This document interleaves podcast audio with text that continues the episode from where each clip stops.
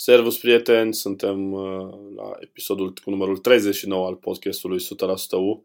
Uh, am uh, stabilit împreună cu Vasile Racovițan să înregistrăm acest episod înainte de meciul cu Unirea Slobozia, dar parcă ceva ne-a spus că să amânăm cu câteva zile pentru că oarecum lucrurile se vor schimba de la o zi la alta. A fost poate o presimțire sau poate faptul că urmărim de atâta vreme din postura de jurnaliști echipa Universității Cluj ne-a, ne-a împins de la spate să facem asta, așa că, din păcate, vorbim după o înfrângere cu Unirea Slobozia și nu după o victorie imensă, cum a fost și cu Petrolul.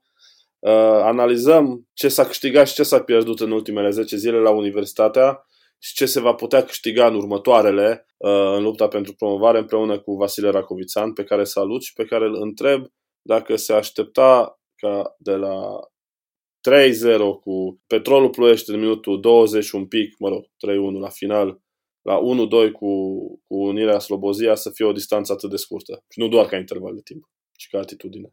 Salut, Vasile! Salut, Alin! Salut, prieteni! Uh, răspunsul e clar?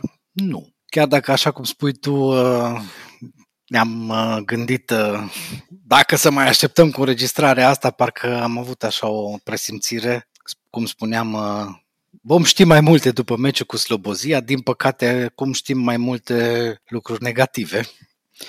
Uh, dar să revin la întrebarea ta, nu, cu siguranță nu mă așteptam să fie o distanță atât de scurtă și ca lucrurile să se schimbe atât de dramatic. În minutul 26 la 3-0 cu petrolul, după ce Universitatea mai a avut două ocazii, două bare, deci practic 26 de minute Ucluj a avut 5 șanse de a marca, a marcat de 3 ori, practic eram în Liga 1.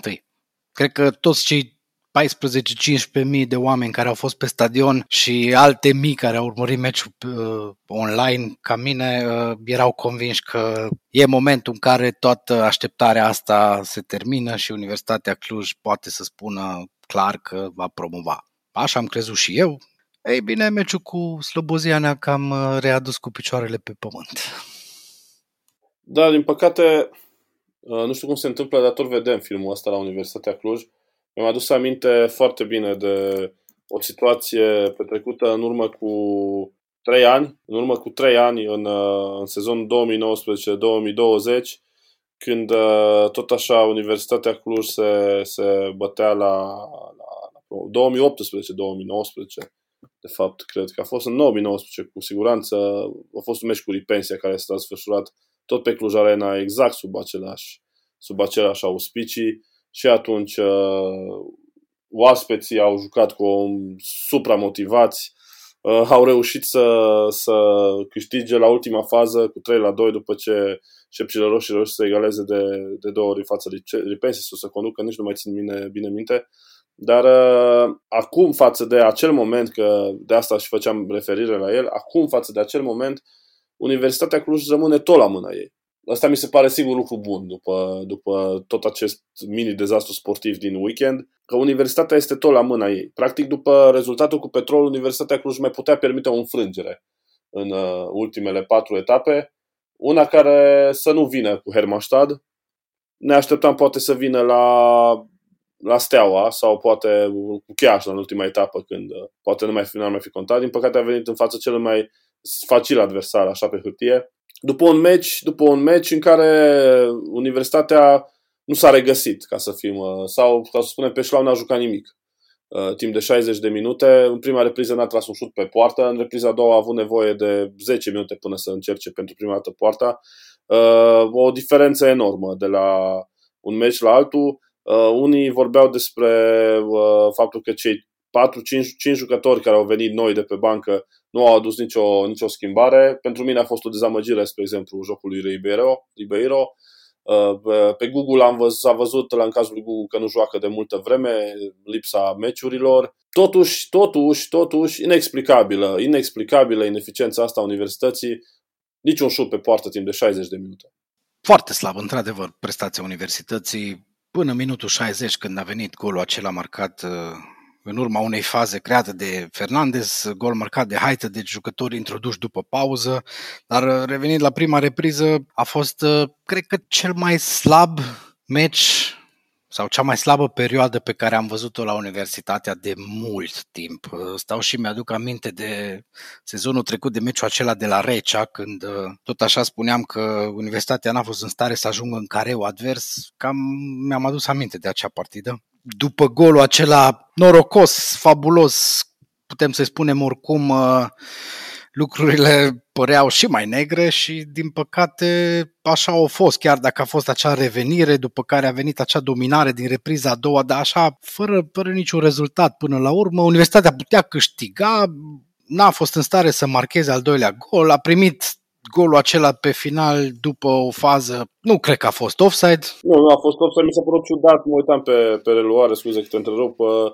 Gugu alerga oarecum spre marginea terenului, uh, nu a mers nici măcar să strângă în centru, n-a părut offside de pe după reluări. A, până la urmă nu contează dacă a fost sau nu offside, contează că jocul a continuat, contează că Unirea Slobozia a marcat pentru 2 la 1, că Universitatea a pierdut meciul pe care nu putea sau nu avea voie să-l piardă. De acum încolo mai există trei partide în care Universitatea Cluj, așa cum ai zis tu înainte, depinde 100% de ea trebuie să câștige de trei ori ca să fie în prima ligă. Sau, dacă se întâmplă altfel, ne pregătim din nou de un baraj, nu ne aducem cu mare plăcere aminte de meciurile de baraj și nu cred că în anul 2022, având în vedere situația fotbalului românesc, un baraj cel mai probabil cu Dinamo e cel mai bun lucru pentru Cluj. Da, dar până, până să ajungem, vreau și eu să discutăm puțin despre acest eventual baraj. Lumea așa privea, pe măsură ce se scurgeau minutele meciului cu Slobozia, acel rezultat de egalitate drept un uh, mic dezastru. Uh, așa și simțeam. Uh, însă după ce a apărut uh, golul din minutul 96 și s-a pecetuit această înfrângere, mi-am dat seama că, de fapt, făcând unele calcule, acest punct, la fel ca și cum spuneai tu despre meciul cu Recea, un punct la Recea, cred că ar fi calificat Universitatea în play-off în foarte multe dintre situațiile uh, acelea pe care le calculam noi înainte de, de finalul sezonului regular în sezonul trecut. Uh, la fel cum cred că acest punct ar fi putut simplifica situația universității în anumite situații la finalul acestui, la finalul acestui sezon. Deci, până la urmă, era chiar important, măcar un punct să fi luat, să fi luat cu, cu Slobozia. Uh, după un meci uh, foarte tensionat. Uh, mă așteptam la un meci tensionat de când Ispas s-a lansat în niște declarații destul de agresive față de cei de la Slobozia, justificate sau nu, poate mai degrabă justificate după anumite situații, dar în fine, e clar, era clar că jucătorii lui Mihalcea vor veni foarte, foarte determinați să câștige și vor... Uh, problema este că vor, uh, era clar că vor uh, ajunge să tragă foarte mult de timp în cazul în care vor fi în avantaj sau vor avea un rezultat favorabil.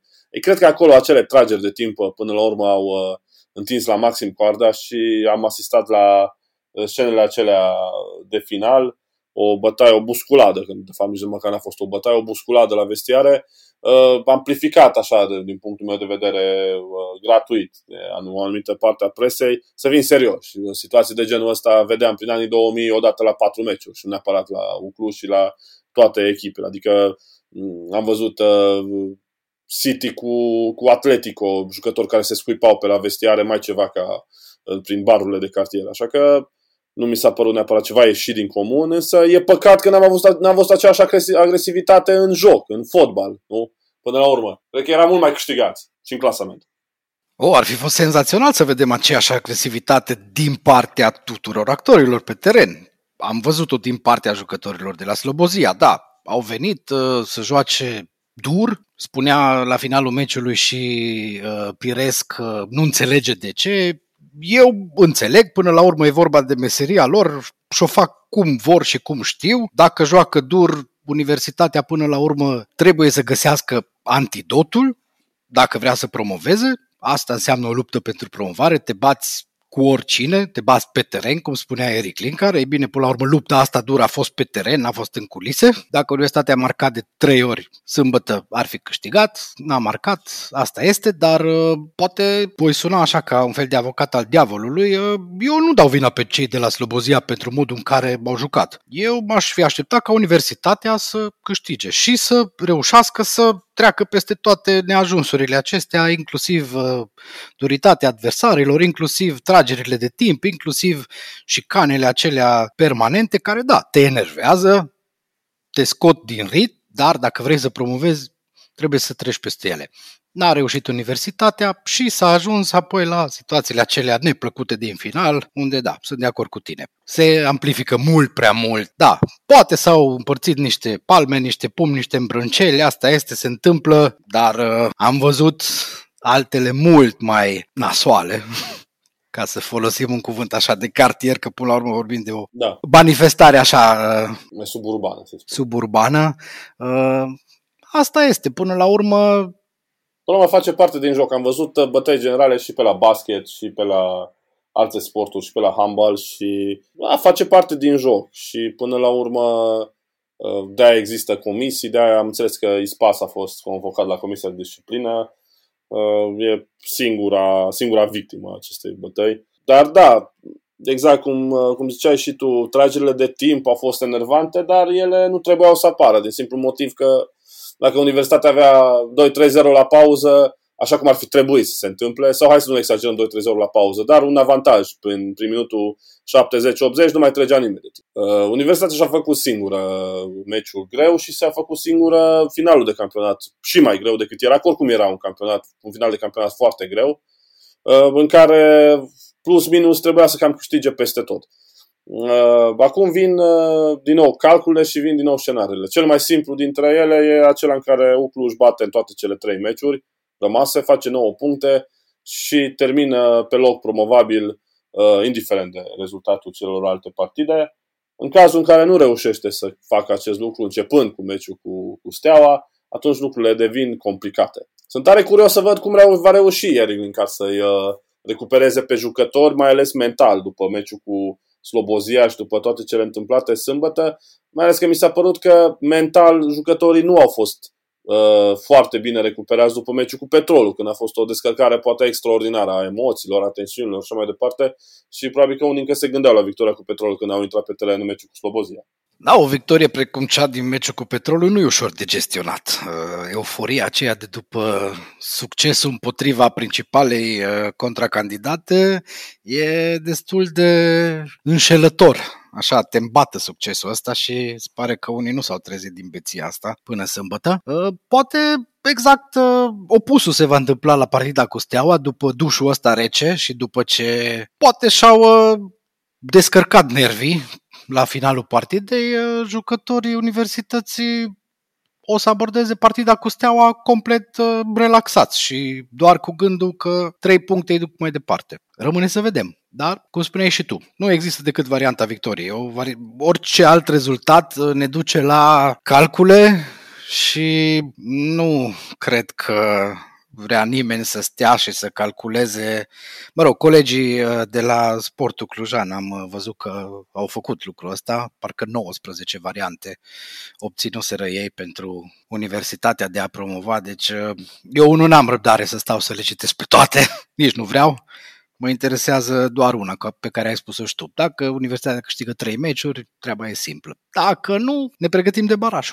Da, până, până la un eventual baraj pe care lumea oarecum mi se pare că efectiv nu le-a în considerare. Adică mi se pare că atitudinea generală, nu ne mă refer neapărat la echipă, uh, ci mă refer așa în general între suporteri, între cei care sunt în jurul universității. Nu văd barajul cu Dinamo drept o variantă. E o idee de ori promovăm direct, ori e clar că nu mai promovăm. Până la urmă vor fi și acolo două meciuri, să nu uităm, să, să nu le lăsăm așa deoparte, să le tratăm ca fiind deja pierdute. Da, e clar că, nu știu, nimeni nu cred că își dorește să ca Dinamo să retrogradeze. Am văzut inclusiv un interviu cu managerul, CEO-ul companiei care deține drepturile TV, Orlando Nicoara, pentru Liga 1, care spunea că ar fi un dezastru al marketingului sportiv din Liga 1 ca Dinamo să, să cadă. Așa ar fi, probabil, Însă Universitatea Cluj trebuie să joace uh, așa cum a făcut-o în meciul cu Petrolul, așa cum a făcut-o în meciul de la Sibiu, așa cum a făcut-o cu Steaua, așa cum a făcut-o în multe alte partide și să joace șansa. Și dacă ajungem la un baraj de genul acesta, bineînțeles cu toții ne-am dorit ca la finalul meciului cu Chiajna să sărbătorim uh, revenirea în Liga 1, însă și barajul poate să să fie o situație, să fie o variantă. De ce nu? De ce nu? Uh, Universitatea Cluj, cred că una peste alta, cred că merită să, să ajungă în Liga 1, măcar dacă ne gândim la felul în care a, a abordat și a, a jucat în meciurile cu principalele contracandidate. Să nu uităm că Universitatea uh, a reușit să învingă petrolul uh, la general da? în cele trei meciuri. Uh, Hermannstadt până în fața celor Hermannstadt are avantajele rezultatelor. Cu Steaua a câștigat ambele meciuri. Cred că până aici a făcut datoria. Mai are trei meciuri uh, echipa lui Linkard. A trebuit să ducă treaba până la capăt. Fără discuție, Universitatea merită să promoveze chiar și numai pentru cei 15.000 de oameni care au venit la stadion la meciul cu Petrolul. Exact. Nu avem în Liga 1 așa ceva. Exact. Da, exact. pierdem o, hai să presupunem că pierdem o echipă ca Dinamo din Liga 1, după un baraj cu Universitatea. Cred că asta e uh, cea mai bună variantă de înlocuire a pierderilor acelora de care spuneai și tu. O altă echipă care aduce nu doar în fața televizoarelor, da, acolo probabil nu o să fie așa mulți spectatori, dar care va aduce pe stadion mult mai mulți oameni decât uh, aduce la ora actuală nu doar Dinamo, orice altă echipă din România.